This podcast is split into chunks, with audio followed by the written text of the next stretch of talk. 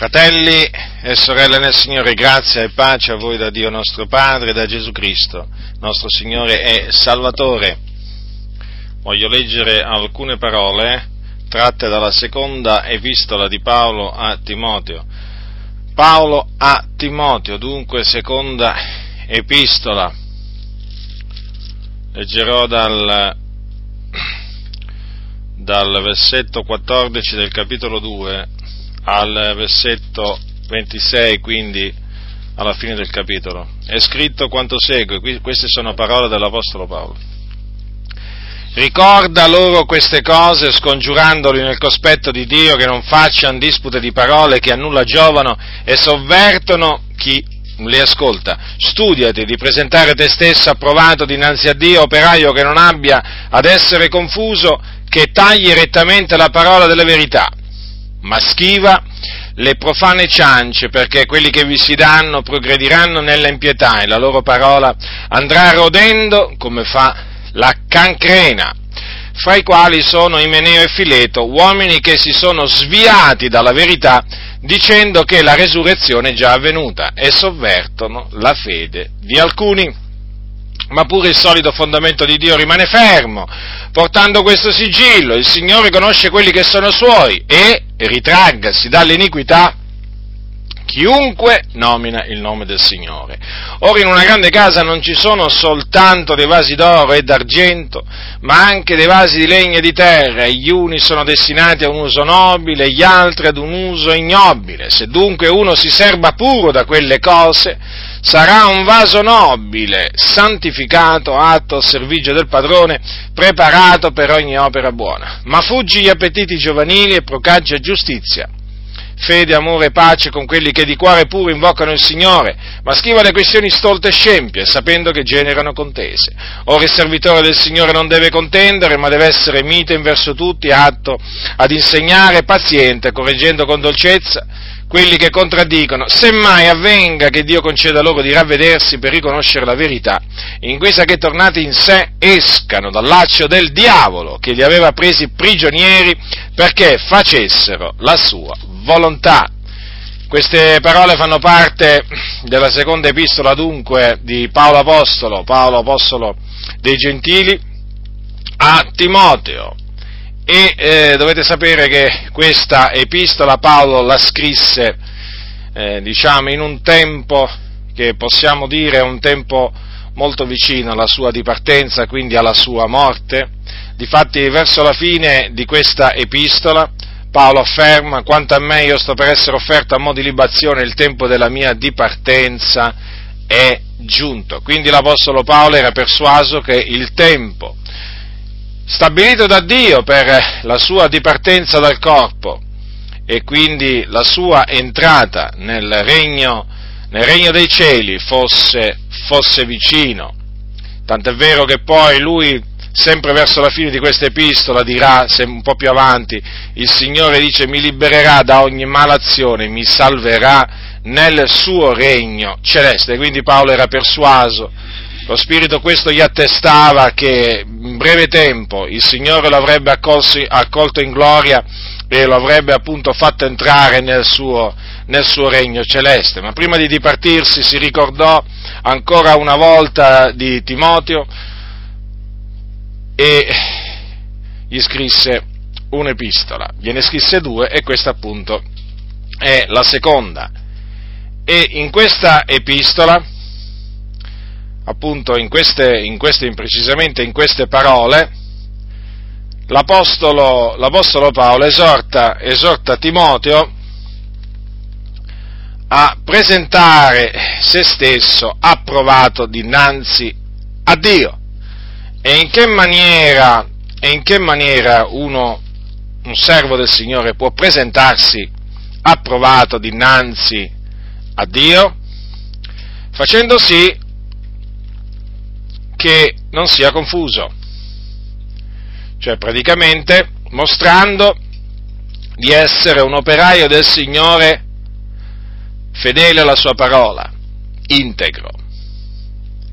Fedele alla sua parola significa naturalmente che taglia rettamente la parola della verità.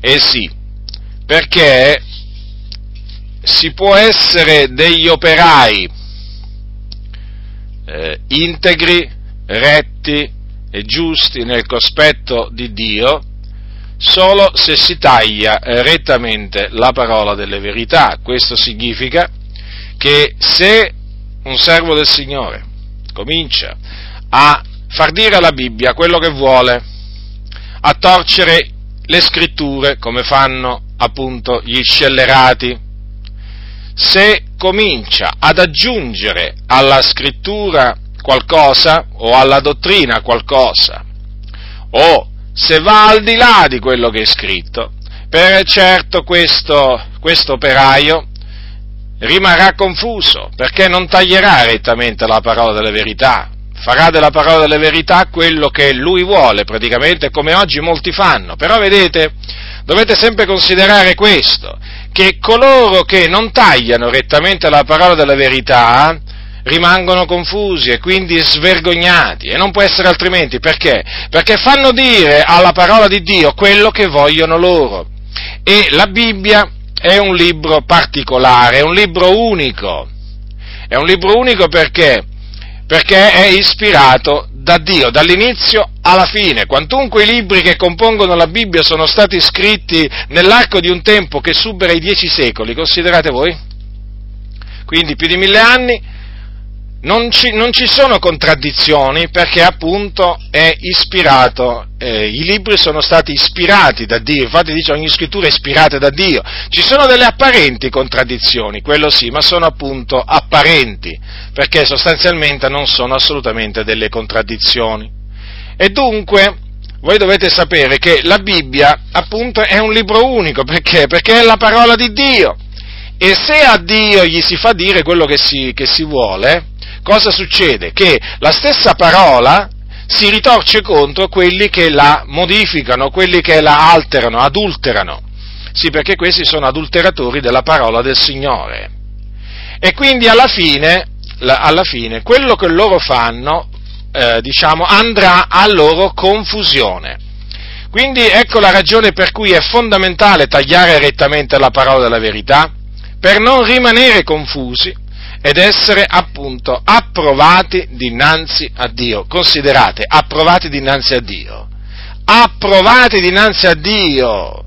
Quale cosa veramente meravigliosa essere approvati da Dio. Si può essere rigettati dagli uomini, riprovati dagli uomini, si può essere insultati, diffamati, scherniti dagli uomini, ma se si è approvati dinanzi a Dio, fratelli nel Signore, è una cosa veramente meravigliosa, gloriosa, che eh, non, ha, non, ha, eguali, cioè non c'è, non c'è, un qualche cosa, non c'è un qualche cosa, diciamo, di simile, perché come potete, mm, diciamo, a che cosa lo si può paragonare? Eh, cioè, voglio dire, il, il, valore, il valore dell'approvazione eh, da parte di Dio, eh, potete, diciamo, potete eh, equipararlo al valore delle ricchezze, al valore, eh, non so io, della fama, non esiste, niente, non esiste niente che possa essere comparato all'approvazione dinanzi a Dio, cioè quando si è approvati dinanzi a Dio si vive tranquilli, si vive sicuri, si vive soddisfatti, si vive felici e si vive nella pace, ma quando si è riprovati dinanzi a Dio, riprovati da Dio, anche se si è, diciamo, approvati dagli uomini, eh? non si vive assolutamente una vita felice, non si vive una vita, eh, una vita diciamo, in pace, perché? Perché la propria coscienza, la propria coscienza accusa, e guardate che la coscienza non la si può mica mettere a tacere, eh? la coscienza quando accusa, accusa è come un martello, è come un martello pneumatico, uso questa espressione per farmi capire, cioè ti martella dalla mattina alla sera e non lo puoi non lo puoi mica mettere a tacere, non lo puoi mica mettere a tacere la voce della coscienza, perché, perché ti grida, ti grida dovunque tu sei la disapprovazione di Dio verso di te e quindi non sarai, non sarai mai approvato dinanzi a Dio, considerato approvato dinanzi a Dio fino a che non ti ravvederai e appunto tornerai al Signore. Dunque Paolo esorta, esorta Timoteo a tagliare rettamente la parola della verità per non rimanere confusi, alcuni pare che veramente invece leggono al contrario qua, perché prendono piacere proprio nel far dire alla Bibbia tutto quello che vogliono loro. E poi, e poi naturalmente ci si accorge no? che non tagliano rettamente la verità perché rimangono confusi. Infatti, quando vengono poi ripresi, eh, quando vengono confutati, hanno la bocca chiusa e non possono dire al, diciamo, niente in contrario.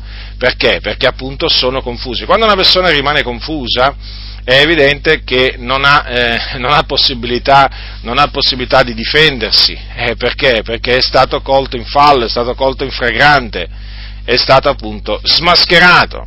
Allora l'Apostolo Paolo gli dice, anche da un, diciamo, dall'altro lato, gli dice di schivare le profane ciance, quindi discorsi profani, per una ragione diciamo, molto semplice che lui gli spiega a Timoteo, perché quelli che vi si danno, progrediranno nella impietà e la loro parola andrà rodendo come fa la cancrena.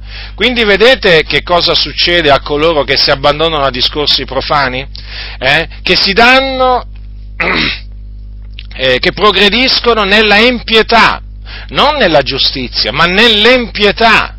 E poi la loro parola, eh, quindi la parola di costoro, va rodendo, andrà rodendo come fa la cancrena, quindi praticamente porterà nella loro vita spirituale completa distruzione, completa distruzione, per essersi dati alle profane ciance. Quindi massima attenzione, fratelli, eh, a non darsi alle ciance profane, alle profane ciance, alle favole, per esempio, favole Qualcuno dirà, ma come? Ancora ci sono credenti che si danno alle favole? Sì, ci sono credenti che amano le favole anziché la verità e le raccontano pure dal pulpito. Poi quando glielo fai notare, quando li riprendi, ti dicono, ma perché nella Bibbia Gesù non usava le parabole? E che c'entra? Perché si possono paragonare forse le parabole del Signore Gesù alle favole? Eh? Cioè noi vorremmo, vorremmo, veramente adesso metterci a, paragoneremo noi le, le, le, parabole di Gesù alle favole? Ma questo è veramente, questo è un paragone che non regge in maniera assoluta. È assurdo, è folle fare un simile paragone. Le favole sono favole, le parabole sono altre cose.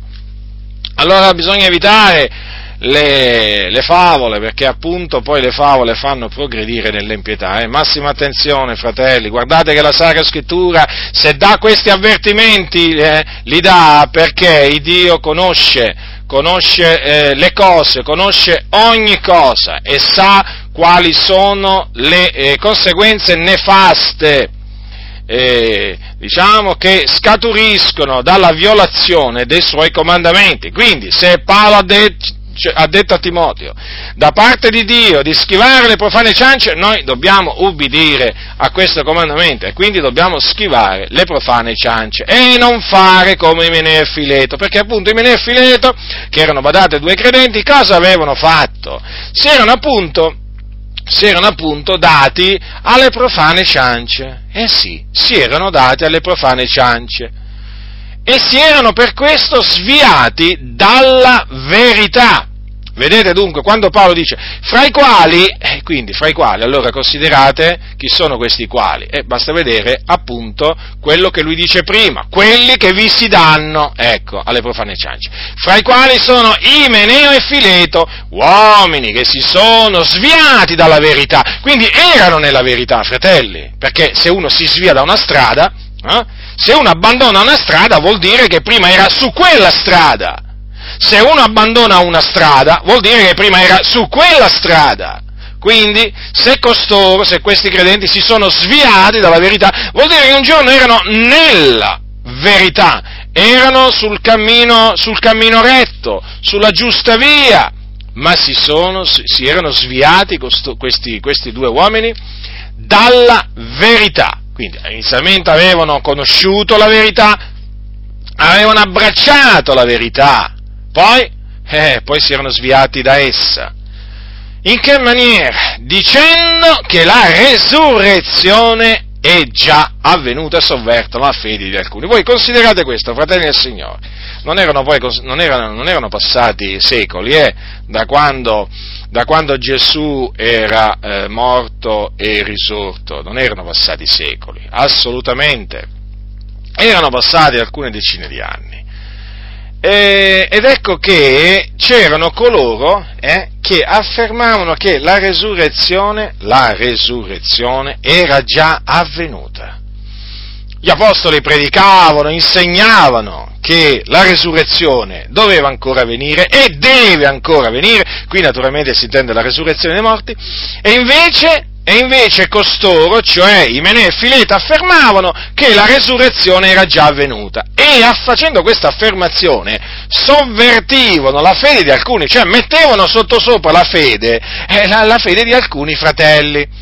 Quindi bisogna stare molto attenti, bisogna stare molto attenti a quelli che si sviano dalla verità, perché mediante le loro false dottrine poi sovvertono, eh, sovvertono case intere, sovvertono la fede, la fede dei fratelli. Dunque, io mi voglio appunto concentrare su questa eresia, perché di eresia si tratta cioè l'eresia che dice la resurrezione è già avvenuta. Qualcuno dirà, ma come c'è ancora qualcuno che afferma che la resurrezione è già avvenuta? Sì, esattamente così. Ancora oggi ci sono ci sono persone, ci sono persone che si dicono cristiane che affermano che la resurrezione è già avvenuta e quindi loro non aspettano il, il, giorno in cui ci sarà la resurrezione dei giusti, come anche non aspettano neppure il giorno in cui ci sarà eh, il giorno del giudizio e gli empi risorgeranno in risurrezione di, di condanna. Ora, natura- mi voglio concentrare naturalmente sulla resurrezione che aspetta i giusti. Io naturalmente mi concentrerò maggiormente, prevalentemente su questa. Perché naturalmente costoro, dicendo che la resurrezione era già avvenuta, affermavano che i santi erano già risorti. Ora, non ci viene, non ci viene detto eh, naturalmente altro su questa, su questa eresia, eresia, che professavano i Menefileta. Certo però che comunque sia, questa affermazione di Paolo già ci fa capire appunto, eh, cioè basta per farci capire quanto grave, quanto grave fosse eh, quello che affermavano Imeneo e Fileto. Ora, vi ho detto che questa, che questa eresia ancora oggi cioè comunque sia ancora oggi circola. Per esempio, per esempio eh, Giovanni Luzzi, Giovanni Luzzi, chi era Giovanni Luzzi? Giovanni Luzzi eh, nacque nel 1856 e morì nel 1948, era un professore, un professore alla Facoltà Teologica Valdese di Roma. E praticamente è colui che ha diretto la commissione stabilita per compiere la revisione della versione di Odati, revisione che appunto è conosciuto come, come, con il nome della riveduta o la riveduta del Luzzi. Ora, Giovanni Luzzi affermava, Valdese dunque, eh, attenzione, massima attenzione, Valdese affermava qualcosa peraltro che ancora, ancora oggi alcuni affermano tra, eh, tra i valdesi, eh, perché badate che quello che affermava Giovanni Luzzi non è che, non è, che è scomparso, eh, tra i valdesi ancora esistono, esistono appunto coloro che, fan, cioè, che affermano questo. Ecco appunto perché vi dico, vi dico, guardate che le false dottrine di oggi praticamente sono, sono le false dottrine di allora. Ora, eh, l'eresia di Giovanni Luzzi, di Luzzi, la resurrezione è già avvenuta, lui la presenta però in un'altra maniera, in un'altra maniera eh, perché è chiaro che possiamo sempre arrivare alla conclusione, eh, infatti poi dopo che vi leggerò le sue dichiarazioni vi renderete conto che in effetti per lui la resurrezione era già avvenuta. Eh, però naturalmente bisogna anche considerare come lui la presentava questa, questa eresia, perché non tutti la presentano nella stessa maniera. Io ho voluto prendere appunto Giovanni Luzzi per eh, farvi, eh, per farvi capire eh, per farvi capire non solo che ancora oggi esiste diciamo, sostanzialmente questa stessa eresia, ma anche per mettermi in guardia da un eh, ragionamento particolare che eh, fanno eh, coloro che sostengono questa, questa eresia. Ehm, allora, Giovanni Luzzi ha affermato quanto segue queste affermazioni eh, eh, sono tratte dal suo libro La religione cristiana secondo la sua fonte originaria, eh, pubblicata a Roma nel 1939. Allora, le pagine da cui sono tratte queste parole sono la pagina 357 e la pagina 359. Nel caso qualcuno un giorno si trovasse, diciamo, in una biblioteca valdese, prenda, eh, si annoti questo, questo libro, questi, queste referenze e così potrà verificare come abbiamo naturalmente potuto verificare noi. Allora, inizio della citazione. Ecco Luzzi cosa afferma sulla resurrezione. Eh? Giovanni Luzzi, eh, famoso teologo, eh? Inizio della citazione. I risorti poi sono simili agli angeli perché hanno un corpo creato immediatamente dalla onnipotenza di Dio. E qui viene San Paolo a chiarire bene le cose, a scartare cioè la dottrina materialistica della risurrezione della carne e ad insegnare che i risorti sono provvisti di un organismo adattato alle nuove condizioni della loro vita, di un organismo spirituale, ben diverso dal corpo di prima, che, separato dal suo principio vivificatore, torna per sempre alla terra donde fu tratto. Quando avverrà la resurrezione? Nell'insegnamento di Gesù non c'è traccia dell'idea di una resurrezione simultanea dell'umanità che debba avere luogo qui sulla terra in qualche giorno lontano. Che questa idea fosse anzi addirittura estranea alla mente di Gesù è provato dal fatto che egli non distingueva neppure fra risuscitare e continuare a vivere. I passati di là eh, del, dalla tomba per lui erano tutti risorti. Che i morti risuscitano, anche Mosè lo ha dichiarato, quando chiama il Signore l'Iddio di Abramo, l'Iddio di Isacco e l'Iddio di Giacobbe. Ora egli non è un Dio di morti, ma di viventi, poiché per lui vivono tutti. I patriarchi dunque, quando Mosè diceva celesti codeste parole, erano risuscitati, poiché Gesù li cita come prova della resurrezione, confutando i sadducei che la negavano. La resurrezione è dunque un fatto universale, perché tutti risorgeranno, ma al, te- ma al, tempo stesso è un fatto che avviene per ogni individuo all'atto della sua morte. La morte non è che una crisi, l'uomo in uno stesso momento muore e risorge. Fine della citazione. Ecco perché vi ho detto appunto, eh, già da prima, bisogna appunto considerare come lui presenta questa eresia, perché come avete potuto notare, eh, lui la presenta però dicendo sostanzialmente che la resurrezione eh, avviene per ognuno quando muore la persona, il credente quando muore, muore e risorge, quindi noi possiamo dire che lui affermava l'eresia che la resurrezione è già avvenuta per Tizio, Caio Sempronio che è morto nel Signore. Eh? Eh, qual è il ragionamento appunto che sta alla base, il ragionamento perverso che sta alla base eh, cioè che fa, che fa Luzzi. Praticamente lui nega la resurrezione corporale, lui nega la resurrezione fisica e insegna, insegna una resurrezione spirituale. E dunque, e dunque in questa maniera si è, ah, si, è inventare, si è, potuto inventare, questa resurrezione all'atto della morte per ogni credente in Cristo. Addirittura dice che Gesù non credeva in una, in una resurrezione eh, fisica, eh, diciamo, in qualche giorno lontano. Considerate voi che cosa è arrivato a dire.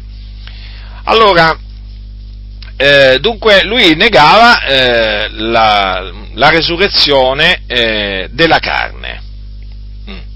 Eh, questo naturalmente è, è, molto grave perché noi sappiamo che eh, la carne risorgerà Infatti lui praticamente cosa dice? Che, cosa, cosa dice? che, il corpo torna per sempre alla terra donde fu tratto. Notate quel per sempre, cioè appunto questo conferma che lui non credeva nella resurrezione fisica eh, dei corpi, dei santi, eh, al tempo poi eh, stabilito dal Signore. Perché per lui quando una persona moriva eh, il corpo tornava per sempre nella terra e quindi non sarebbe mai tornato a rivivere. E dunque lui diceva che quando uno muore, muore e risorge. E ha preso, ha preso le parole di Gesù, le parole di Gesù ai Sadducei, che io voglio adesso spiegarvi per dimostrarvi che non solo sbaglia Luzzi, sbagliò Luzzi nel prendere per sostenere questa sua cosiddetta risurrezione, ma sbagliano ancora oggi tutti coloro che prendono queste stesse parole per dire, vedete, la resurrezione avviene quando uno muore. Quando uno muore praticamente muore e risorge, contemporaneamente e dunque non c'è da aspettarsi una resurrezione futura. Allora voglio eh, prendere eh, queste parole di Gesù così come le troviamo in Marco. In Marco questo discorso di Gesù e i Sadducei viene riportato sia da Matteo, da Marco che da Luca. Io voglio prendere, eh, voglio prendere prima Marco e poi prenderò Luca. Capitolo 12 è fondamentale, fratelli, questo, perché so che ancora oggi ci sono di coloro che si dicono evangelici, eh, badate bene, che prendono proprio questo discorso di Gesù ai Sadducei per sostenere questa cosiddetta resurrezione spirituale che secondo loro è già avvenuta per i morti in Cristo alla loro morte. Eh? Attenzione, attenzione fratelli, e quindi la resurrezione è già avvenuta. Poi vennero a lui, capitolo 12, versetto, da versetto 18 di Marco. Poi vennero a lui dei Sadducei, i quali dicono che non v'è resurrezione. Gli domandarono, maestro, Mosè ci lasciò scritto che se il fratello di uno muore e lascia moglie senza figliuoli, il fratello ne prenda la moglie e susciti progenie al suo fratello. Or erano sette fratelli, il primo prese moglie e morendo non lasciò progenie. E il secondo la prese e morì senza lasciare progenie. Così il terzo. E i sette non lasciarono progenie. Infine, dopo tutti, morì anche la donna. Nella resurrezione, quando saranno risuscitati, di chi di loro sarà la moglie? Poiché tutti sette l'hanno avuta per moglie. Gesù disse loro, non errate voi per questo che non conoscete le scritture né la potenza di Dio, poiché quando gli uomini risuscitano dai morti né prendono né danno moglie, ma sono come angeli nei cieli, quanto poi ai morti e dalla loro risurrezione. Non avete voi letti nel libro di Mosè, nel passo del pruno, come Dio gli parlò dicendo, io sono l'Iddio d'Abramo, l'Iddio di Isacco, l'Iddio di Giacobbe, egli non è un, un Dio di morti, ma di viventi. Voi errate grandemente. Allora, vedete, eh, Luzzi praticamente vuole far credere che per Gesù, quando uno moriva, risuscitava pure, no? Ma questo è un gravissimo errore, denota mancanza di conoscenza, la stessa mancanza di conoscenza che denotavano i Sadducei, quindi pure possiamo dire che pure Luzzi, tutti e quelli naturalmente che seguono la, la, la stessa eresia di Luzzi, eh, erano per mancanza di conoscenza e ve lo dimostro subito. Ve lo dimostro subito. Allora, innanzitutto bisogna, dovete sapere che i Sadducei erano una setta del giudaismo antico, del giudaismo dei tempi di Gesù, e ehm, assieme ai, ai, ai, ai, farisei erano, diciamo, eh, erano, erano una delle sette più importanti, assieme ai farisei. Allora, i Sadducei, fratelli nel Signore, dovete sapere che negavano la resurrezione dei morti a venire. A venire che naturalmente invece non negavano, invece non negavano i farisei, perché i farisei ci credevano alla resurrezione, alla resurrezione, diciamo, finale dei morti. I sadducei invece non ci credevano, non solo. Secondo quello che eh, dice un antico scrittore, eh, piuttosto, piuttosto attendibile, i sadducei non credevano nemmeno nell'immortalità dell'anima. Quindi, praticamente, i Sadducei non credevano né nella immortalità dell'anima e neppure nella resurrezione dei corpi. Da qui, naturalmente, si spiega la risposta di Gesù, perché Gesù sapeva questo. Allora, notate cosa dice lo scrittore. Innanzitutto i Sadducei dicono che non v'è resurrezione. Questo, quindi, è una cosa acclarata. Poi, ecco la domanda, la domanda che gli fecero eh, i Sadducei. Da questa domanda che cosa si evince? Che i Sadducei per resurrezione intendevano, che cosa intendevano? Una resurrezione corporale futura. Perché? Perché gli menzionarono il caso appunto eh, di, quei sette, eh, di quei sette fratelli che non lasciarono progenie e che quindi erano appunto morti. Infatti, mh, ascolt- ascoltate attentamente, nella resurrezione, eh, le parole dei Sadducei, quando saranno risuscitati, di chi di loro sarà la moglie? Vedete dunque che la domanda fu precisa, la domanda fu precisa. Loro praticamente volevano sapere, quella donna che aveva avuto tutti quei sette, eh, alla resurrezione, praticamente di chi sarebbe stata moglie? Eh? Se tutti i sette l'hanno avuto, perché dice tutti i sette l'hanno avuta per moglie. Quindi già questo già fa cadere tutto il discorso di Luzio e di tutti gli altri. Perché? Perché qui è evidente che la domanda, la domanda dei Sadducei concerneva una resurrezione futura. Futura di chi? Di chi? Del, dei sette e, e anche, diciamo, di quella donna che aveva avuto tutti i sette. Infatti, che era stata moglie di tutti i sette. Infatti dice, nella resurrezione, lo ripeto, quando saranno risuscitati, di chi sarà, eh, di chi di loro sarà ella moglie? Vedete, fratelli nel Signore, quindi già basterebbe questo proprio per annullare tutti questi vani ragionamenti di costoro che vorrebbero far credere che Gesù sosteneva che la resurrezione, diciamo, avviene per, ogni, per ognuno che muore quando, quando, muore, appunto, muore risorge immediatamente, no? Gesù innanzitutto gli ha detto che erravano, gli ha detto che erravano perché non conoscevano né le scritture né la potenza di Dio. E naturalmente perché? Perché alla resurrezione né, pre, né, si prende né si dà moglie, perché si, ha, si è come angeli nei cieli, o sa, eh, saremo come angeli nei cieli. Allora, adesso ascoltate attentamente uh, la, fa, diciamo, la parte finale della risposta di Gesù, perché qui si capisce benissimo, si capisce benissimo, ancora meglio, Gesù dice, quanto poi ai morti e alla loro resurrezione, non avete voi letto nel libro di Mosè, nel passo del pruno, come Dio gli parlò dicendo, io sono l'Iddio d'Abramo, l'Iddio di Isacco, l'Iddio di Giacobbe, egli non è un Dio di morte, ma di viventi, voi errate grandemente. Vediamo come è scritto in Luca questa, questa risposta, vediamo come è scritta in Luca, perché così facciamo un, un diciamo, traiamo anche da questa, diciamo, da questa versione in Luca qualche cosa di interessante. Allora, eh, allora, capitolo, capitolo 30, no, capitolo 20, scusate. Allora, capitolo 20. Ah, innanzitutto leggiamo dal versetto 34. Eh? I figlioli di questo secolo sposano e sono sposati. Eh? Capitolo 20, versetto 34 ma quelli che saranno reputati degni d'aver parte al secolo a venire e alla resurrezione dei morti non sposano e non sono sposati perché neanche possono più morire, giacché sono simili agli angeli e sono figlioli di Dio essendo figlioli della resurrezione. Notate, eh? Notate, fratelli, che qui nella risposta di Gesù ehm, c'è un riferimento alla, ai risorti, ma ai risorti futuri Infatti Gesù, vedete cosa dice? Quelli che saranno reputati degni di aver parte al secolo a venire e alla resurrezione dei morti. Quindi Gesù parlava della resurrezione dei morti come di un evento futuro per tutti gli uomini, non di qualcosa che avveniva quando uno moriva e resuscita, eh, quando uno moriva. Come dice Luzzi, uno muore e risorge allo stesso tempo. Questi sono profani cianci. Allora dice così, poi appunto gli dice non, so, non, spo, non sposano e non sono sposati, no? quelli che parteciperanno alla resurrezione, neanche perché nemmeno possono morire, già che sono simili agli angeli e sono figlioli della resurrezione. Ecco adesso le parole di Gesù, altre parole di Gesù, che poi i morti risuscitano, anche Mosè lo dichiarò nel passo del Pruno, quando chiama il Signore l'Iddio d'Abramo, l'Iddio di Isacco e l'Iddio di Giacobbe.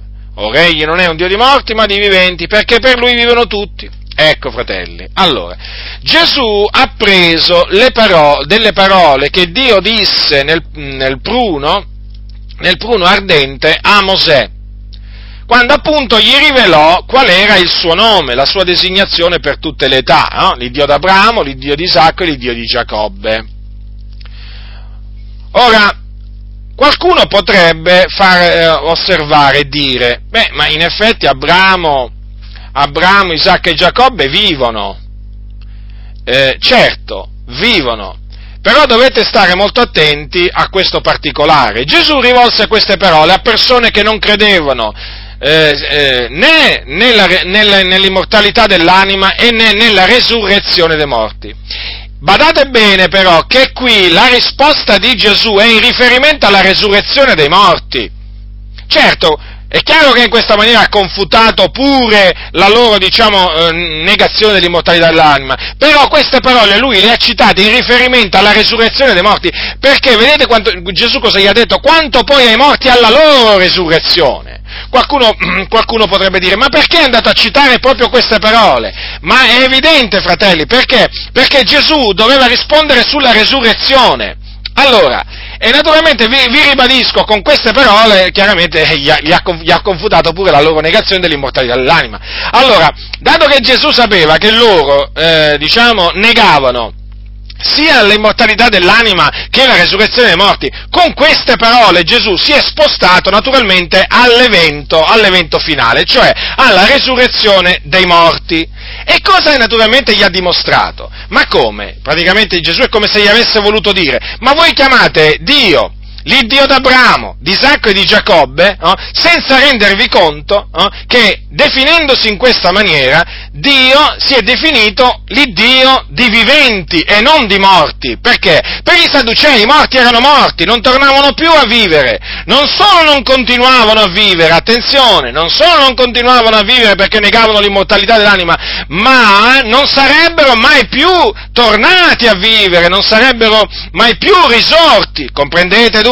Allora Gesù, la saggezza, vedete, vedete in questa risposta veramente c'è la sapienza di Dio. La sapienza di Dio per turare la bocca veramente ai contraddittori. Allora Gesù cosa ha fatto? Ha preso proprio questo passo per rispondere alla loro, diciamo, domanda sulla resurrezione dei morti. Praticamente gli ha fatto capire, ma come fate a chiamare Dio l'Iddio d'Abramo, di Isacco e di Giacobbe se negate la resurrezione dei morti? Perché? Perché evidente che un giorno i morti risorgeranno da queste, da, da questa, diciamo, da queste parole. Perché? Perché torneranno a vivere con il loro corpo. Infatti, vedete, l'Iddio, Dio si chiama l'Iddio d'Abramo, l'Iddio di Isacco e l'Iddio di Giacobbe. Vedete dunque, fratelli nel Signore, quando Gesù gli ha detto ai Sadducei non è un Dio di morti ma di viventi, perché è evidente che noi sappiamo che, eh, diciamo, il, eh, coloro, che muoiono, coloro, che muoiono, in Cristo, adesso parliamo di adesso, è chiaro che sono viventi perché continuano a vivere con il Signore in cielo, lo sappiamo bene, però vedete, la, risposta, questa, la citazione di queste parole di Dio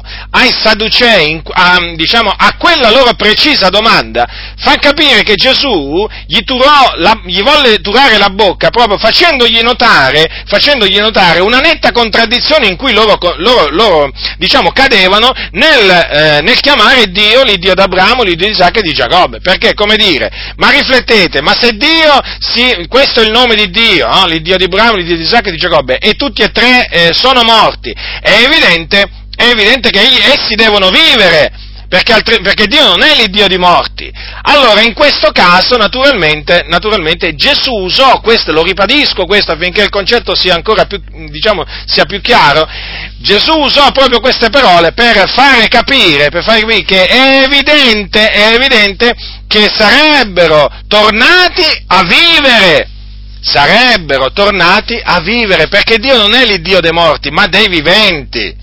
Chiaro, fermo restando comunque che quando Gesù, questo ci tengo a precisarlo, che quando Gesù rispose in questa maniera, naturalmente fece capire anche che Abramo, Isacco e Giacobbe è chiaro che vivono, sono morti, però vivono, è evidente questo. Però, vedete, Gesù prese questo passo, eh, questo passo in particolare per eh, confutare la loro, la loro negazione della resurrezione corporale. Quindi vedete, fratelli, i ragionamenti di Luzio e di tutti quelli che prendono queste parole per sostenere che la resurrezione è, è, è, già avvenuta sono ragionamenti vani. Adesso vi voglio, eh, vi voglio, prendere delle altre parole che so che quelli che negano la resurrezione finale degli uomini prendono eh, a sostegno di questa, di questa, loro tesi. È, diciamo, un, eh, diciamo, sono delle parole scritte in Matteo e che concernono proprio il momento in cui morì Gesù Cristo, il Signore. Prendete il capitolo 27 di Matteo. Capitolo 27 di Matteo, qui naturalmente la della, c'è la descrizione della crocifissione di Gesù e naturalmente il racconto della sua, della sua morte. Allora, eh, dai, leggiamo dal versetto 45, capitolo 27 dal versetto 45. Ora dall'ora sesta, l'ora sesta vi ricordo era mezzogiorno, eh, si fecero tenebre per tutto il paese fino all'ora nona, quindi le tre del pomeriggio. E verso l'ora nona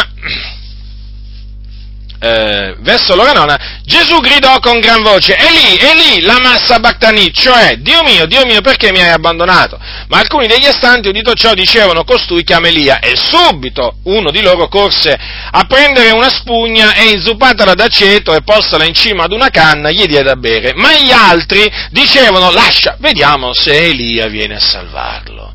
E Gesù, avendo di nuovo gridato con gran voce, rendè lo spirito. Ed ecco, la cortina del Tempio si squarciò in due, da cima a fondo, e la terra tremò, e le rocce si schiantarono, e le tombe s'aprirono, e molti corpi dei santi che dormivano risuscitarono. Ed usciti dai sepolcri dopo la resurrezione di lui, entrarono nella santa città, ed apparvero a molti. Allora,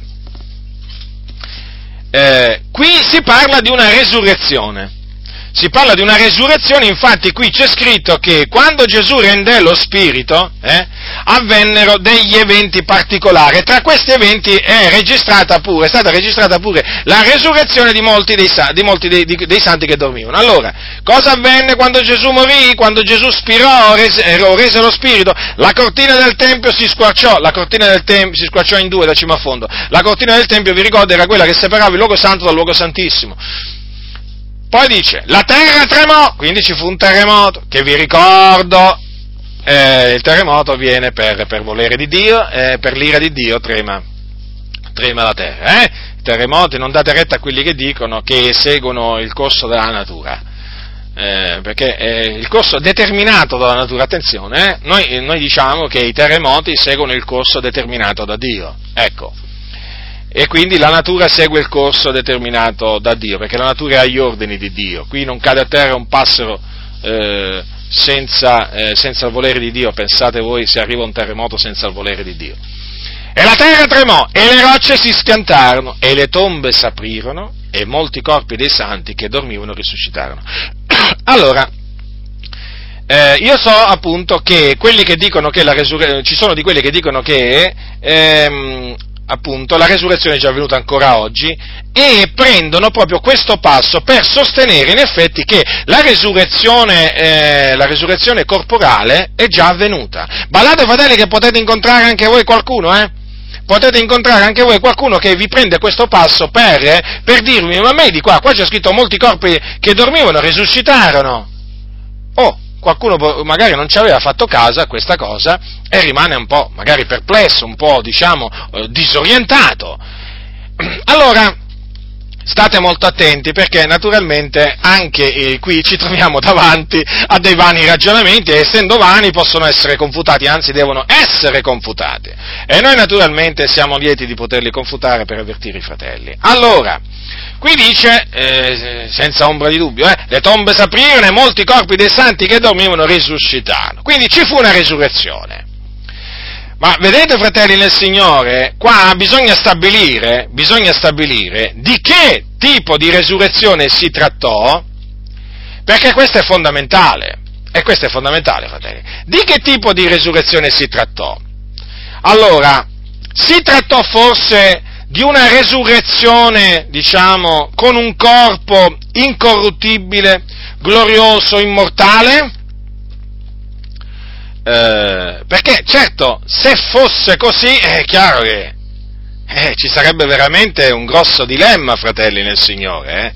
ma non è così. Quella non, di, non fu una resurrezione eh, con un corpo eh, immortale, incorruttibile e glorioso.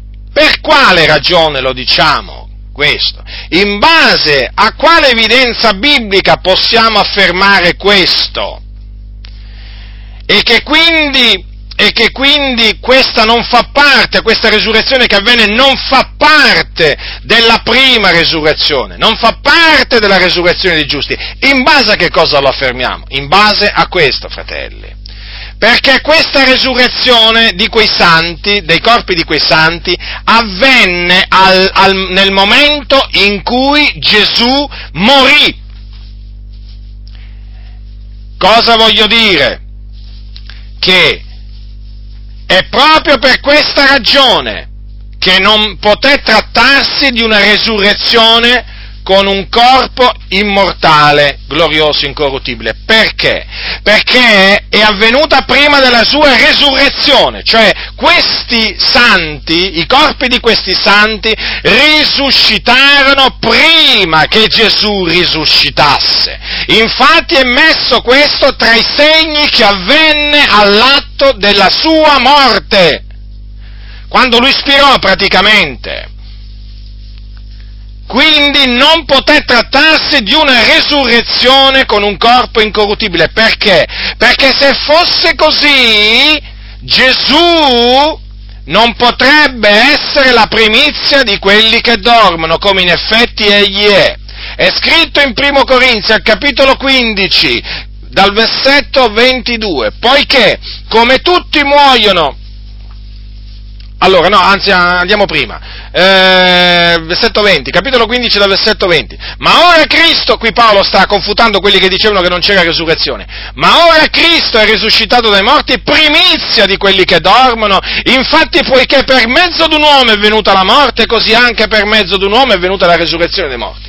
Poiché come tutti muoiono in Adamo, così anche in Cristo saranno tutti vivificati, ma ciascuno nel suo proprio ordine. Cristo la primizia, poi quelli che sono di Cristo alla sua venuta. Ora notate attentamente che Gesù è chiamato la primizia di quelli che dormono e quindi lui è il primo tra i morti risuscitati con un corpo incorruttibile. Lui ha, fratelli del Signore, ricordatevi, è chiamato il primogenito dei morti, anche il primogenito dei morti, proprio per questo, perché lui è il primato anche nella risurrezione. È stato il primo uomo a risuscitare con un corpo glorioso, incorruttibile, immortale. Prima di lui nessuno è risuscitato con un tale corpo. Quindi neppure coloro che risuscitarono in quel giorno della sua resurrezione potevano avere quel corpo. E difatti c'è scritto, ed usciti dai sepolcri dopo la resurrezione di lui, entrarono nella santa città ed apparvero a molti. Quello che avvenne dopo la resurrezione di Gesù, di Gesù fu l'apparizione dei, di quei risorti, ma quei, quei, quelli non risuscitarono, non risuscitarono prima che Gesù risuscitasse, perché altrimenti ribadisco, cioè non risuscitarono, ehm, cioè risuscitarono prima che Gesù eh, eh, risuscita, risu, risuscitasse, ma non risuscitarono con un corpo immortale, ecco, cioè praticamente non, non, non risuscitarono, eh, diciamo, eh, con lo stesso corpo, diciamo, di Gesù, per intenderci, ecco, quindi risuscitarono sì, ma quindi con un corpo simile a quello praticamente con cui risuscitò per esempio Lazzaro, con cui fu risuscitato, fu risuscitato Lazzaro, per esempio il figlio della vedova, della vedova, di Nain e così via, ci sono altre risurrezioni scritte nella Bibbia, no? di persone risuscitate. Quindi vedete fratelli, allora considerate questo perché questo è fondamentale fratelli, perché sennò veramente cadete vittima di questi cianciatori eh, che diciamo vagabondano eh, nelle comunità, eh. ogni tanto se ne incontra qualcuno, ah sai la risurrezione è già avvenuta, e quando è avvenuta? Eh, quando Gesù quando Gesù è morto. Ma no, ma non può essere. E allora glielo dimostrate in questa maniera. Quindi, come dice eh, lui, allora, Gesù è la primizia di quelli che adorano, il primogenito dei morti.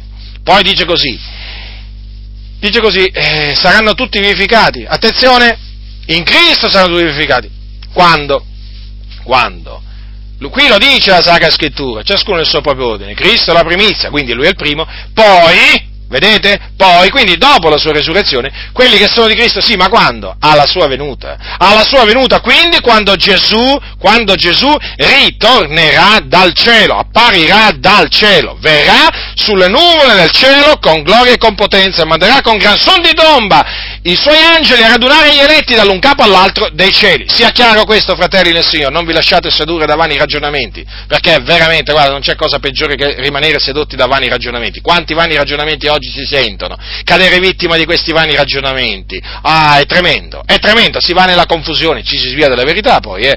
Qui se si comincia a dire che la resurrezione è già avvenuta, ci si svia dalla verità.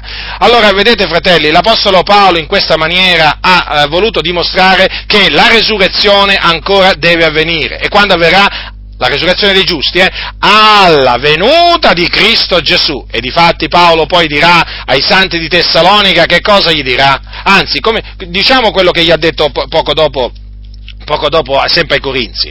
Dice così, capitolo 15, dal versetto 50. Or questo dico, fratelli, che carne e sangue non possono eredare il regno di Dio, né la corruzione può eredare l'incorruttibilità. Ecco, io vi dico un mistero, non tutti morremo, ma tutti saremo mutati in un momento, in un batter d'occhio, a son dell'ultima tromba, perché la tromba suonerà e i morti risusciteranno incorruttibili e noi saremo mutati, perché bisogna che questo corruttibile rivesta incorruttibilità e che questo mortale rivesta immortalità. E quando questo corruttibile avrà rivestito incorruttibilità e questo mortale avrà rivestito immortalità, allora sarà adempiuta la parola che è scritta, la morte è stata sommersa nella vittoria. O morte, dov'è la tua vittoria? O morte, dov'è il tuo dardo?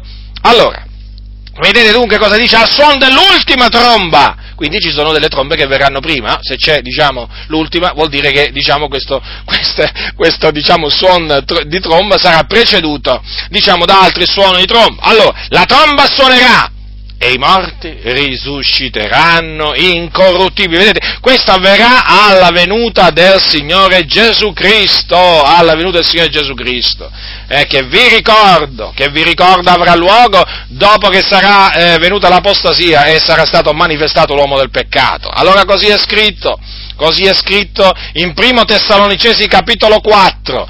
Leggiamo alcuni versetti dal versetto 13. Prima Tessalonicesi capitolo 4 dal versetto 13. Or fratelli non vogliamo che siate in ignoranza circa quelli che dormono, affinché non siate contristati come gli altri che non hanno speranza, poiché se crediamo che Gesù morì e risuscitò, così pure quelli che si sono addormentati, Dio per mezzo di Gesù, li ricondurrà con esso lui poiché questo vi diciamo per parola del Signore, che noi viventi, quali saremo rimasti fino alla venuta del Signore, non precederemo quelli che si sono addormentati, perché il Signore stesso, con potente grido, con voce d'arcangelo e con la tromba di Dio, scenderà dal cielo, i morti in Cristo risusciteranno i primi, poi noi viventi che saremo rimasti verremo insieme con loro rapiti sulle nuvole a incontrare il Signore nell'aria, e così saremo sempre col Signore, consolatevi dunque gli uni, gli altri con queste parole. Dunque vedete fratelli del Signore, quando quando avverrà la resurrezione dei morti? Quando appunto Gesù Cristo stesso, quello stesso Gesù che fu assunto in cielo alla presenza dei suoi discepoli, eh? là fuori Gerusalemme, presso Betania, quello stesso Gesù, quando quello stesso Gesù appunto che fu assunto in cielo che fu visto andare in cielo, scenderà dal cielo. Scenderà, fratelli, qui c'è scritto scenderà. È salito?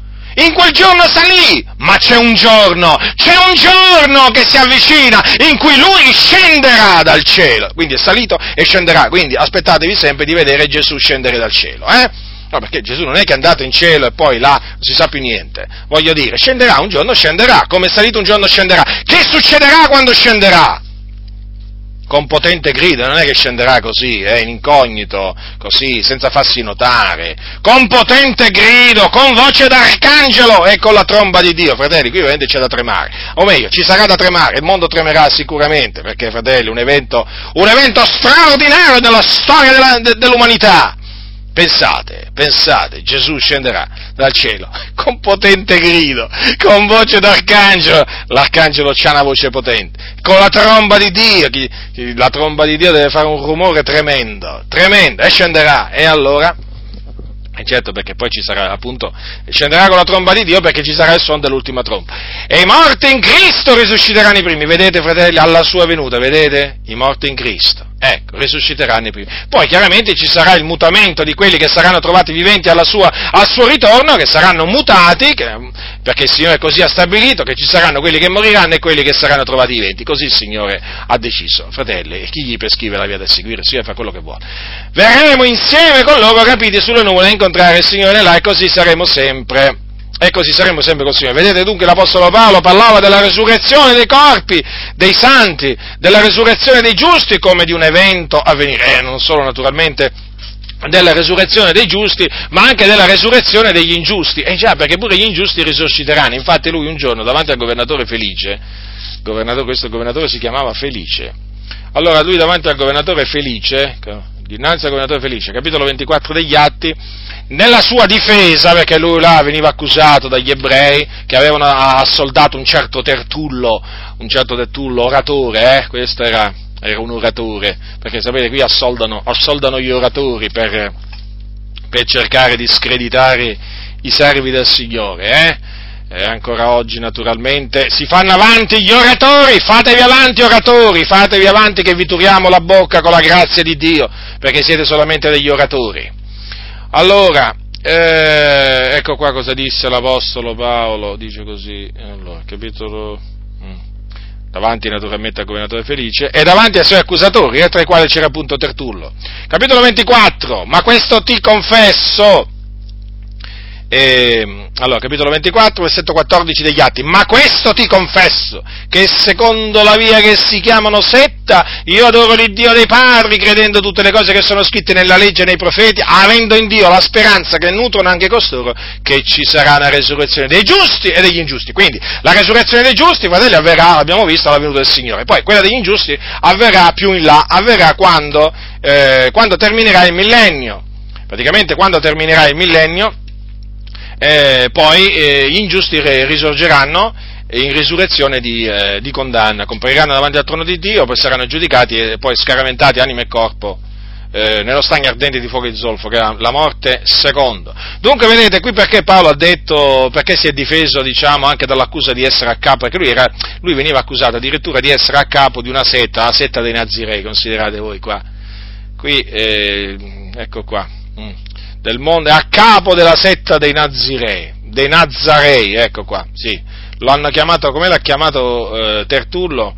È una peste. Allora abbiamo dunque trovato che quest'uomo è una peste, che eccita sedizioni fra tutti i giudei del mondo. Considerate voi Paolo, che, che, che diciamo, che Nomea aveva tra i, tra i, giudei ribelli, fra tutti i giudei del mondo, ed è a capo della setta dei Nazarei. Certo che questo, questo Tertullo, istigato veramente dagli ebrei, guardate un po' qua, qua che cosa si è permesso di, di dire, eh?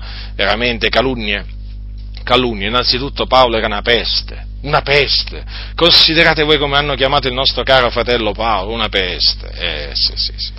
E beh, d'altronde che volete, fratelli nel Signore? Quelli che predicano la verità sono una peste evidentemente sono proprio una peste. Eh sì, sì, ma noi lo comprendiamo, comprendiamo, comprendiamo perché, perché naturalmente usano questa, questa espressione, no? Eh, che poi sono, chiaramente uno che è una peste è un appestato, no? Quindi se è un appestato bisogna starci lontano, e ancora oggi naturalmente quelli che si attengono alla parola di Dio, a tutta la parola di Dio, eh, sono considerati considerati una peste, degli appestati, quindi da essi bisogna stare lontani perché, perché dividono le chiese, dividono le chiese. Invece, invece, quelli che non sono peste, eh, le uniscono le chiese. Avete visto come le uniscono? Avete visto lì Benedetto XVI, là, il cosiddetto Papa, hai visto come cerca di unire le chiese? Eh, quello no, non è una peste. No, ma quello è un bravo uomo, ma quello è un santo uomo, ma cosa dici? Quello cerca l'unità delle chiese. Poi, vabbè, questo sentimento chiaramente c'è anche nelle chiese chiese evangeliche, no? Perché chiaramente anche oggi nelle chiese evangeliche quelli che cercano l'unione, no? L'unione di tutte le chiese, sono bravi fratelli, hanno, dicono, una visione della chiesa veramente che è quella giusta, eh? e sono quelli che sono per l'ecumenismo, no? Quelli no, quelli non sono una peste, no, no, no, no, no, no, ma quelli sono dei cari fratelli che cercano l'unità della Chiesa e si vede come la cercano l'unità della Chiesa. Io vorrei dire che quelli cercano il loro proprio interesse, non l'unità della Chiesa, o meglio, cercano l'unità della Chiesa per fare i propri interessi, ma certamente, certamente non cercano ciò che è di Cristo, sono dei seduttori di menti, sono dei ribelli, sono dei ribelli, sono persone che fomentano le dissensioni, ecco la reale identità di questi costoro, questi sono quelli che fomentano le dissensioni, gli scandali contro l'insegnamento degli apostoli. E da questi bisogna Bisogna ritirarsi non dagli uomini come l'Apostolo Paolo che predicavano la verità, soltanto la verità, non predicavano loro stessi ma Cristo Gesù e non cercavano l'unità delle chiese come fanno oggi questi impostori. Loro esortavano, riprendevano e se le chiese si spaccavano a motivo della dottrina, eh, non erano divisioni che gli apostoli provocavano perché erano persone sensuali, perché quelli che provocano le divisioni sono uomini sensuali, ribelli, sono veramente uomini uomini che sono delle, delle, fonti d'acqua, delle fonti senza acqua, sono delle nuvole senza acqua, ma uomini come l'Apostolo Paolo, quando anche creassero delle divisioni, ma non sono le divisioni che fomentano questi uomini carnali che cercano il loro proprio interesse, ma sono divisioni che si vengono a creare perché naturalmente avviene una spaccatura, quelli che si schierano dalla parte della verità e quelli che si schierano dalla parte della menzogna, è inevitabile questo, anche ai giorni di Gesù fu così, Gesù non venne per mettere pace sulla terra, ma per mettere divisione divisione, divisione! E noi naturalmente lo diciamo chiaramente, anche a noi il Signore ci ha chiamati per portare divisione nelle chiese, ma certo, sono chiese di ribelli, sono chiese che hanno dato, vano, dato retta a vani ragionamenti, che sono veramente sotto la guida di impostori, è normale che ci sia una divisione, una spaccatura tra coloro che decidono di tornare alla parola di Dio e coloro che invece decidono di continuare a dare retta alle profane ciance di quegli impostori che li hanno ingannati da tanto tempo. È normale che subentra questa divisione, ma è una divisione salutare che ci deve essere. Sono come quelle divisioni che si verificarono al tempo di Lutero, quando Lutero cominciò a dire il giusto vivrà per fede e allora molti uscirono dalla Chiesa Cattolica Romana. Ci furono anche lì delle divisioni e che dirò di più, andiamo avanti, andiamo avanti alla, alla, alla nascita del movimento pentecostale. Che cosa avvenne quando appunto cominciò ad essere predicato il battesimo con lo Spirito Santo, con l'evidenza del parlare in lingue, quando cominciò ad essere predicato che il Signore ancora oggi distribuisce i doni veramente dello Spirito Santo, anche lì furono provocati delle divisioni, ma in che cosa consistettero queste divisioni? Ma ve lo spiego, fratelli nel Signore, che tanti evangelici ricevettero il battesimo con lo Spirito Santo, furono ripieni di Spirito Santo, cominciarono a parlare in altre lingue. E alcuni di loro cominciarono anche a ricevere doni di guarigione, cominciarono a ricevere anche delle rivelazioni. E quindi si divisero. Da chi si divisero? Dai ribelli, da quelli che attribuivano queste manifestazioni al diavolo, ai demoni. E la stessa cosa sta,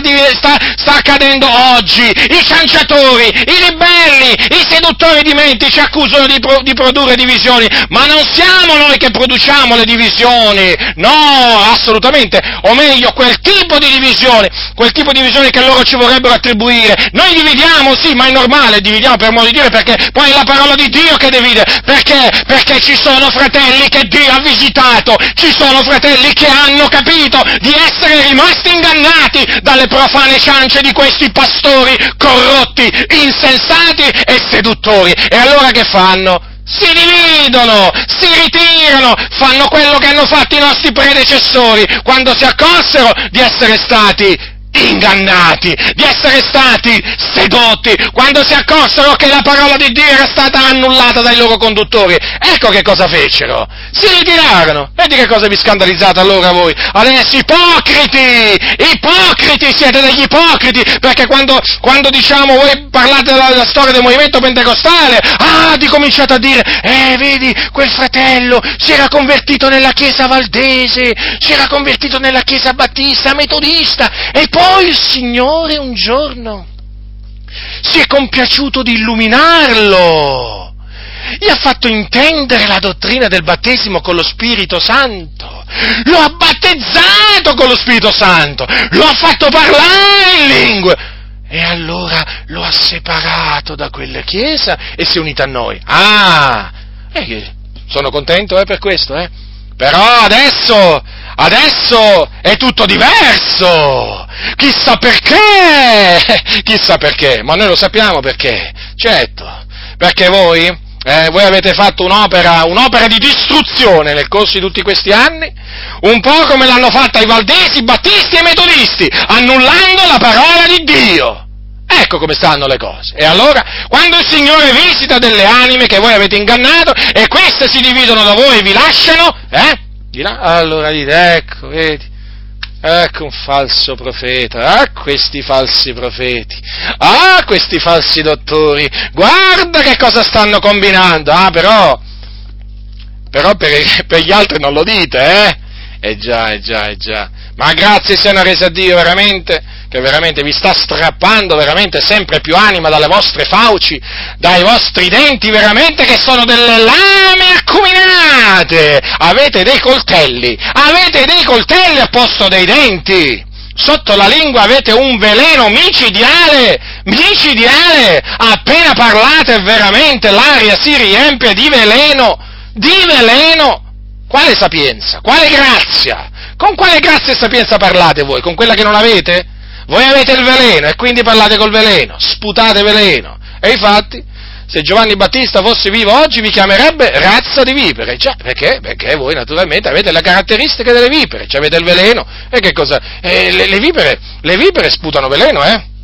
E quindi quando morsicano, eh, hanno il veleno, eh, voglio dire, e voi siete la stessa cosa, e siete la stessa cosa. Quindi per tornare al discorso di prima, questa è naturalmente una parentesi che ho aperta, naturalmente che adesso chiuso, chiudo. Allora l'Apostolo Paolo fu accusato di essere una peste, capo di una setta, ecco anche questo, eh, eh, anche qui potrei, potrei aprire un'altra parentesi, eh, potrei aprire un'altra parentesi, perché qui, qui appena, appena veramente ci sono dei fratelli, veramente, che cominciano a condividere, ad accettare gli insegnamenti biblici, insegnamenti biblici, non le favole, gli insegnamenti biblici che fanno parte appunto del consiglio di Dio, ecco fa, ecco una setta, ecco una nuova setta, ma quale nuova setta, ma quale nuova setta? Noi facciamo parte della via, noi siamo la via, facciamo parte della via, perché chiaramente di questa via fanno parte tanti altri fratelli. Eh? Allora Paolo si difese dicendo, questo ti confesso che secondo la via che essi chiamano setta, io adoro l'Iddio dei padri, credendo a tutte le cose che sono scritte nella legge e nei profeti. Eh? Ci tenne a precisarlo Paolo, che ci credeva a tutte le cose, eh? perché ci sono quelli che non ci credono a tutte le cose che sono scritte nella legge e nei profeti. Ah, sono i primi che dicono ogni scrittura è ispirata da Dio, sì, però non ci credono a tutte le cose scritte. Avendo in Dio la speranza che nutrono anche costoro che ci sarà la resurrezione dei giusti e degli ingiusti. Certo, perché l'Apostolo Paolo, essendo essendo un giudeo di nascita e poi peraltro, secondo la carne fariseo, lui sapeva che gli ebrei, gli ebrei avevano questa speranza, la speranza nella resurrezione dei morti, sia dei giusti che degli ingiusti. E quindi lui, vedete, tirò fuori questo, questo discorso appunto questa, della speranza che lui nutriva, che era praticamente la stessa speranza che nutrivano gli ebrei suoi accusatori. Cioè, però il discorso qual era? Che gli ebrei suoi accusatori, no? che lo accusavano di essere una peste, a capo della setta di Nazareth e così via, chiaramente disconoscendo Gesù come Messia, è evidente che si rapportavano alla resurrezione dei giusti e degli giusti in una maniera un po' diversa da come si rapportava l'Apostolo, l'Apostolo Paolo. Comunque gli ebrei, gli ebrei, credevano e credono ancora oggi, eh, in buona parte, che ci sarà una resurrezione dei giusti e degli ingiusti. Quindi vedete l'Apostolo Paolo credeva anche che ci sarà una resurrezione una resurrezione degli ingiusti. Come potete vedere dunque, fratelli, eh, quella appunto della, diciamo, che la resurrezione già, è, è già avvenuta è un'eresia. È un'eresia, ma, ma, Gesù stesso, ma Gesù stesso non, poteva, non poteva, credere, non poteva credere a, una, a, una, a una tale dottrina, perché addirittura sarebbe andato proprio contro l'insegnamento del giudaismo contro l'insegnamento del giudaismo, fratelli, perché la resurrezione dei morti fa parte proprio del giudaismo, eh? è una dottrina che fa parte del giudaismo sia antico, sia antico che, che moderno, perché fa parte delle scritture dell'antico, dell'antico Testamento. Ci sono diversi riferimenti, infatti, nelle scritture dell'Antico Testamento che eh, che diciamo pre, eh, predicono la resurrezione dei morti appunto in un, eh, in un preciso momento storico nel, nel, futuro. E poi vi ricordo, vi ricordo che, Gesù, che Gesù, parlò della, mm, parlò della resurrezione sempre in termini diciamo futuristici, eh, fratelli, eh, che sono le ciance quando uno muore, muore e risorge, tutte queste cose qua, no, no, ma non, fa, non fanno parte assolutamente quei ragionamenti, non, non possono essere attribuiti per niente a Gesù, perché infatti, per esempio, se voi leggete il capitolo 11 di Luca, c'è scritto così, eh, allora, Gesù disse, la regina del mezzodì, capitolo 11, dal versetto 31, risusciterà nel giudizio con gli uomini di questa generazione e li condannerà, perché ella venne dall'estremità della terra per udire la sapienza di Salomone. Ed ecco, qui v'è più che Salomone. I Niniviti risusciteranno nel giudizio con questa generazione e la condanneranno, perché essi si ravvidero alla predicazione di Giona, ed ecco, qui v'è più che Giona. Peraltro Gesù confermò appunto ehm, la, la, resurrezione dei morti futura, sia per i giusti che per gli ingiusti, anche quando disse ah, eh, nella, nella parte del Vangelo scritto da Giovanni, che appunto è il quinto capitolo, quando c'è scritto così, allora, non vi meravigliate, eh, allora, allora, versetto 28, non vi meravigliate di questo, perché l'ora viene in cui tutti quelli che sono nei sepolcri udranno la sua voce e ne verranno fuori, quelli che hanno operato bene in risurrezione di vita e quelli che hanno operato male in risurrezione di giudizio.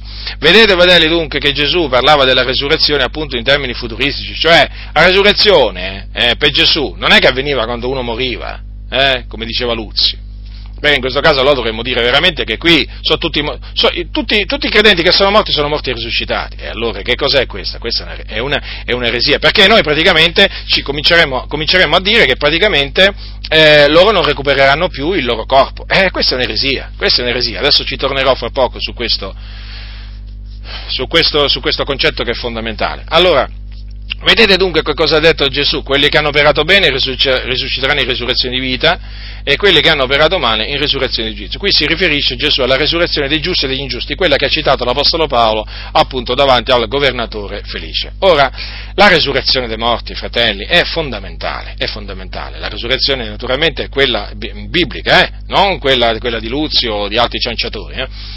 Eh, questa cosiddetta resurrezione spirituale, no? che, che, che diciamo, avverrebbe quando uno muore, muore e risorge. Ecco.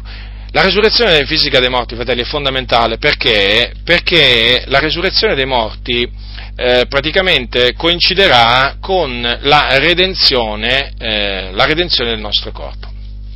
Perché? Perché, vedete fratelli, noi siamo stati salvati in speranza, cioè, o meglio, eh, la, nostra piena redenzione, la nostra piena redenzione ancora non si è compiuta. Noi siamo stati salvati, l'anima nostra è salva, è in salvo, però deve ancora eh, verificarsi la piena redenzione di quelli che Dio si è acquistati. E quando avverrà questa piena redenzione? Naturalmente questa piena redenzione è chiamata così, fratelli, perché naturalmente in questa redenzione sarà coinvolto il corpo cioè il corpo praticamente dei santi, il nostro corpo, sarà redento, redento, sarà liberato, eh, liberato dalla servitù della corruzione. Perché? Perché oggi questo corpo ancora è sottoposto alla servitù della corruzione. Infatti questo corpo, fratelli, giorno dopo giorno si decompone e poi naturalmente arriva il giorno della morte e poi viene, ritorna in polvere e quindi vedete è sottoposto ancora il nostro corpo alla servitù della corruzione, quindi ha bisogno di essere liberato da ciò, ha bisogno di, un, di essere redento e questa redenzione avverrà quando? Alla resurrezione. Allora, Ecco perché noi parliamo della resurrezione dei morti eh, in termini diciamo di speranza, eh certo, perché chiaramente ancora è qualcosa che noi non vediamo, è qualcosa che speriamo. Allora, ascoltate che cosa dice allora, ascoltate che cosa dice l'Apostolo Paolo al capitolo 8 dei Romani, versetto, dal versetto 18. Poiché io stimo che le sofferenze del tempo presente non siano punto da paragonare con la gloria che ha da essere manifestata a nostro riguardo, poiché la creazione con brama intensa aspetta la manifestazione dei figlioli di Dio, perché la creazione è stata sottoposta alla vanità non di sua propria volontà, ma a cagione di colui che ve l'ha sottoposta, non senza speranza però che la creazione stessa sarà anch'ella liberata dalla servitù della corruzione, per entrare nella libertà della gloria dei figli di Dio, poiché sappiamo che fino ad ora tutta la creazione geme insieme in travaglio, non solo essa, ma anche noi che abbiamo le primizie dello Spirito, anche noi stessi gemiamo in noi medesimi aspettando l'adozione, la redenzione del nostro corpo, poiché noi siamo stati salvati in speranza, la speranza di quello che si vede non è speranza, di fatti quello che uno vede. Perché lo spererebbe egli ancora? Ma se speriamo quello che non vediamo, noi lo aspettiamo con pazienza. Allora, fratelli, noi aspettiamo la redenzione del nostro corpo. Dunque, eh, come avete potuto vedere, Paolo, quando parla della, di quello che avverrà al ritorno di Gesù, ha detto, ha detto che questo mortale rivestirà eh, immortalità, questo corruttibile rivestirà incorruttibilità. Allora, ancora noi chiaramente, ancora naturalmente, noi abbiamo un corpo mortale, abbiamo un corpo eh, corruttibile e questo naturalmente si vede, fratelli, sotto gli occhi di tutti, di tutti noi. Allora, quando, si, quando i credenti muoiono, eh, muoiono, cosa succede? Che l'anima loro si diparte e va ad abitare con il Signore in cielo, dove lo vedono, contemplano la sua gloria, la sua, la sua bellezza e naturalmente dove si riuniscono, a, a, diciamo, dove vengono riuniti assieme ad altri, ad altri, agli altri santi no, che li hanno preceduti. Ma il nostro corpo che fine fa? Eh, va nel, nella polvere, torna in polvere, si decompone, comprendete? E dunque è evidente, è evidente, che ci deve essere, deve essere stato stabilito da Dio un evento per ricongiungere l'anima e il corpo. Possibile mai? Ma eh, non, non, è nemmeno logico. Perché Eh, com'è possibile? Eh, Dio ci ha fatto con un corpo e poi alla fine ci fa perdere il corpo per sempre, ma riflettete, ma non è nemmeno logico. Ecco. Allora, Dio ha stabilito un giorno in cui questo corpo ce lo farà, eh, ai, cioè ai morti in Cristo, glielo farà recuperare. Praticamente farà sì che loro recuperino il loro corpo, che, è ritornato in polvere. E questo il Signore farà sì eh, che avvenga alla resurrezione. Infatti i morti, i morti in Cristo, i morti, risusciteranno i primi i primi e otterranno natura- e naturalmente questa è una, una, una, resurrezione corporale, fisica, eh, e naturalmente il corpo dei risorti sarà simile al corpo glorioso del Signore Gesù Cristo. Ora, per quanto riguarda coloro che saranno trovati viventi al ritorno di Gesù, naturalmente si compirà comunque questa redenzione del loro corpo. Perché? Eh, perché essi saranno mutati in un batter d'occhio, comprendete? Mutati, cioè il loro corpo non vedrà la morte, perché Paolo dice non tutti morremo ma tutti saremo mutati, eh, non vedrà la morte ma saranno mutati e anche loro otterranno eh, un corpo incorruttibile, immortale, glorioso.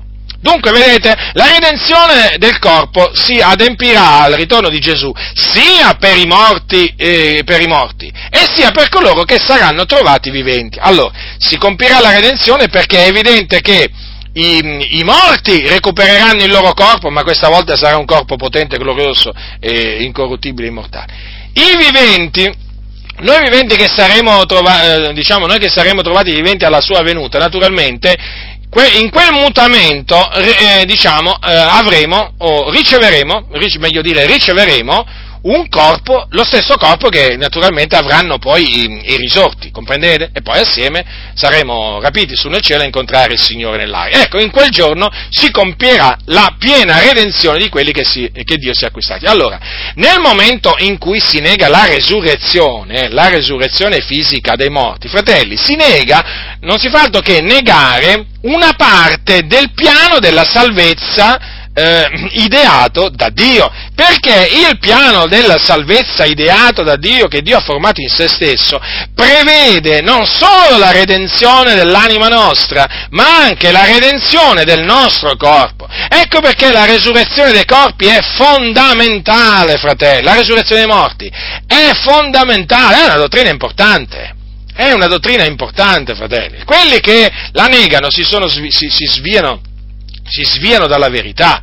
Perché la resurrezione, la resurrezione ha a che fare con la redenzione del nostro corpo. Ma io dico, come potrà, ma domandatevi, come potrà verificarsi la redenzione del corpo di quelli che sono morti in Cristo se non c'è resurrezione dei morti? Eh, comprendete?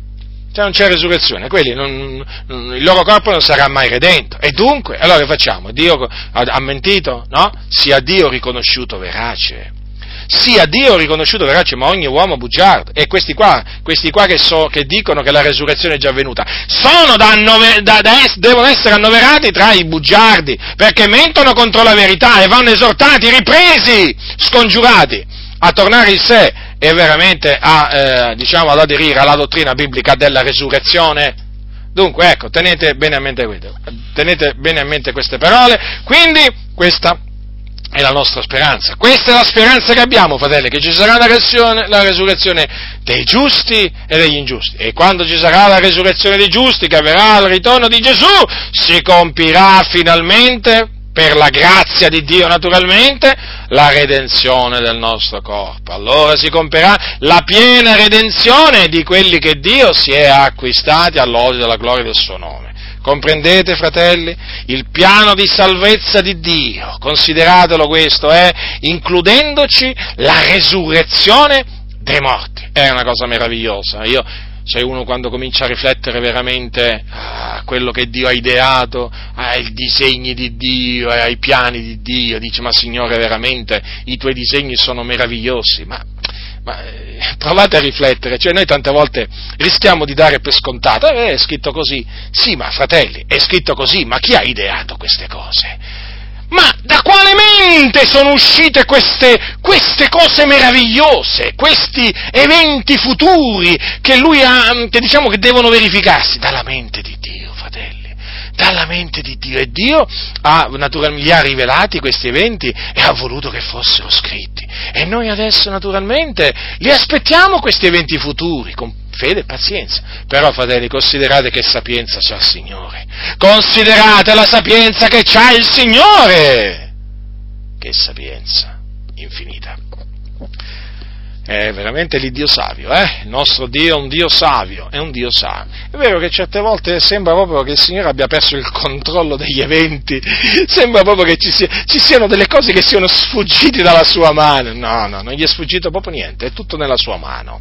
Tutto sotto il suo divino controllo, tutto sotto il pieno controllo dell'Iddio vivente e vero. Non succede niente, state tranquilli, fratelli, in tutto l'universo, senza veramente il, il, volere, il volere di Dio. Quale libero arbitrio? Ma quale libero arbitrio? Ma dov'è il libero arbitrio? Il libero arbitrio sapete dov'è? Nella testa veramente di, è solo lì nella testa di questi pastori veramente che non conoscono le scritture. Ma studiate le scritture, ma studiate le scritture, non i vostri manuali della scuola domenicale. Studiate le sacre scritture e vedrete che non ci troverete il libero arbitrio, ci troverete veramente la sovranità di Dio, eh, ci troverete veramente il libero arbitrio di Dio, ecco, ecco, sì. Nella Bibbia troverete non il libero arbitrio dell'uomo, ma il libero arbitrio di Dio. Sapete perché? Perché nella Bibbia c'è scritto che Dio fa tutto quello che gli piace. Ecco, ecco, Dio sì, fa tutto quello che gli piace. E naturalmente eh, eh, lui sceglie chi vuole, è evidente, no? Se fa tutto quello che gli piace, in cielo, in terra, nei mari, negli abissi, lui anche sceglie chi vuole, infatti fa misericordia chi vuole indura anche chi vuole. Ecco, andate nelle Sacre Scritture, aprite le Scritture e fate una ricerca sul libero arbitrio di Dio, lo chiamo, lo chiamo libero arbitrio per farvi capire veramente questo concetto, che se veramente bisogna attribuire a qualcuno no, la, eh, la, capacità di fare quello che lui vuole, e questo qualcuno è Dio, fratelli, perché veramente Dio fa quello che vuole.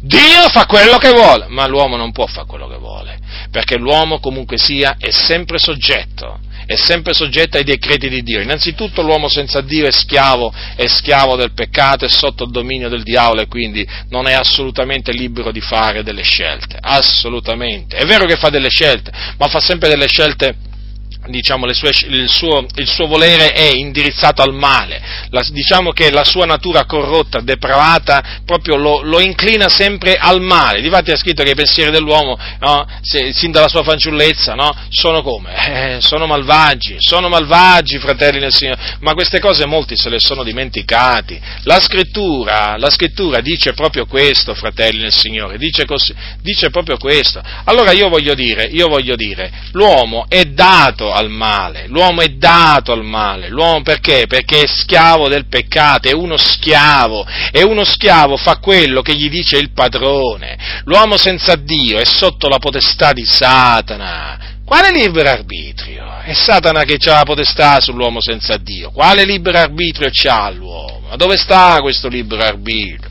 Questa, diciamo, capacità di fare quello che vuole lui? No, non è così, non è così. La capacità di fare, di fare quello che vuole ce l'ha il Dio lui sì. E allora eh, voi investigate le scritture no? e andate a naturalmente mh, mm, a considerare tutto, tutto, tutto l'operato di Dio, tutto, dalla Genesi all'Apocalisse, fratelli. Poi vi renderete conto veramente che Dio fa tutto quello che vuole Lui e non c'è nessuno che glielo può, glielo può impedire. Mentre l'uomo, dall'altro canto, si trova soggetto, si trova soggetto naturalmente ad, eh, ad ubbidire ai decreti di Dio, cioè praticamente si trova l'uomo costretto a seguire la via che gli, gli ha prescritto il, il, Creatore. Perché? La Bibbia dice che non è in potere dell'uomo che cammina il dirigere i suoi passi. Eh, se non è in potere dell'uomo che cammina il dirigere i suoi passi, è evidente che c'è una, una forza superiore, è evidente, c'è un qualcuno che chiaramente ha il potere, il potere di dirigere i suoi passi e questo qualcuno è Dio. Infatti la Bibbia dice che da Dio dipendono chi erra e chi fa errare. Pensate voi, chi seduce e chi viene sedotto dipendono sempre da Dio. Vedete, non esiste libero arbitrio, il libero arbitrio è una grande menzogna. Se si può definire così, è comunque è una menzogna, è una menzogna generata dal, dal, padre, dal padre della menzogna per far credere all'uomo che può fare quello che vuole, invece non è così, non è così perché in questa maniera si va ad intaccare la sovranità di Dio Dunque, considerate dalla Genesi all'Apocalisse l'operato di Dio, ma vedete, guardate, in ogni campo, e voi veramente ci vedrete la sovranità di Dio, cioè suo, eh, la sua decisione di fare quello che vuole Lui. Ma veramente è impressionante, impressionante. Quale libero arbitrio, fratelli?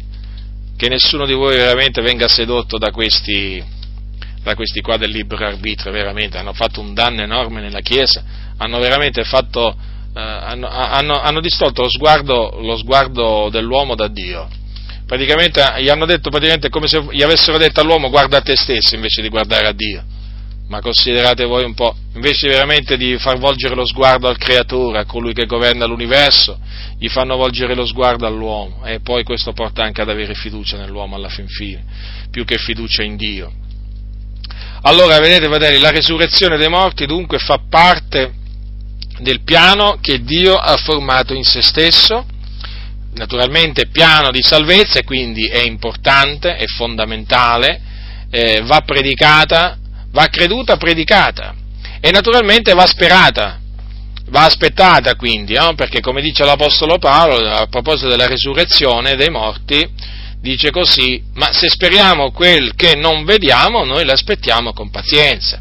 Quindi continuiamo ad avere la speranza che ci sarà una resurrezione dei giusti e degli ingiusti, naturalmente chiaramente a noi ci riguarda direttamente quella dei giusti, e continuiamo a, eh, ad aspettarla con pazienza. Quindi non facciamoci prendere appunto dall'ansietà, dall'impazienza, aspettiamo con pazienza, sapendo che quello che Dio ha decretato, quello farà, che quello che Dio ha detto, quello manterrà perché, perché Egli è Dio. Dunque state molto attenti a coloro che dicono che la resurrezione è già avvenuta, perché non è già avvenuta, la resurrezione ha da venire. E noi, appunto, siamo di quelli che l'aspettano, l'aspettano con pazienza. La grazia del Signore nostro Gesù Cristo sia con tutti coloro che lo amano con purità incorrotta. Amen.